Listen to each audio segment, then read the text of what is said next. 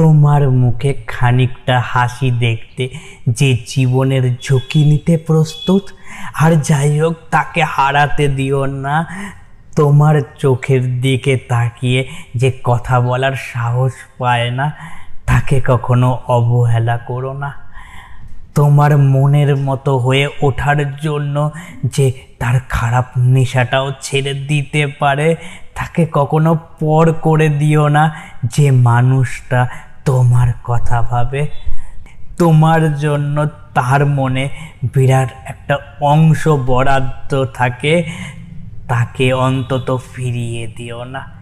মানুষ কারও থেকে অবহেলা, লাঞ্ছনা পেলে সে আর ভালো মানুষ হয়ে থাকে না।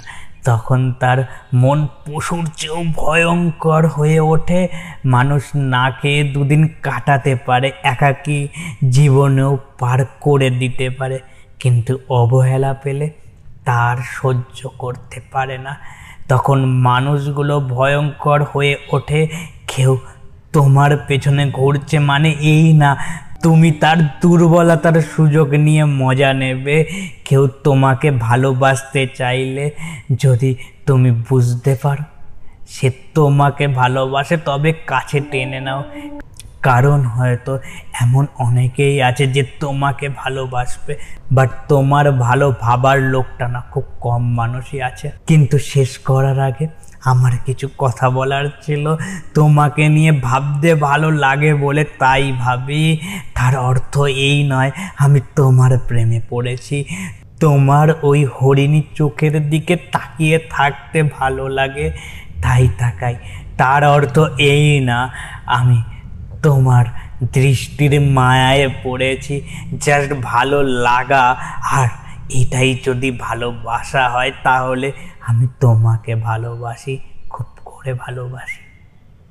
বিদায় বন্ধু, আবার হয়তো দেখা হবে। তোমার আমার এমনই একটা ভালোবাসার গল্পে, যেটা তোমার গল্প আমি বলব রোজ এই চ্যানেলে আর তুমি শুনবে। বাই থ্যাংক ইউ আমার গল্পগুলোকে শোনার জন্য।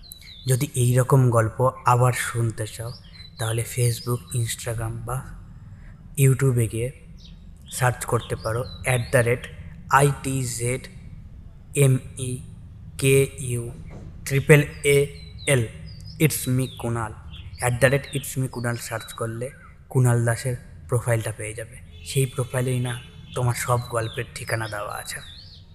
খুঁজতে আর অসুবিধা হবে না। শোনার জন্য ধন্যবাদ। আবার দেখা হবে। হ্যাঁ আবার দেখা হবে পরের কোনো এক গল্পে। বাই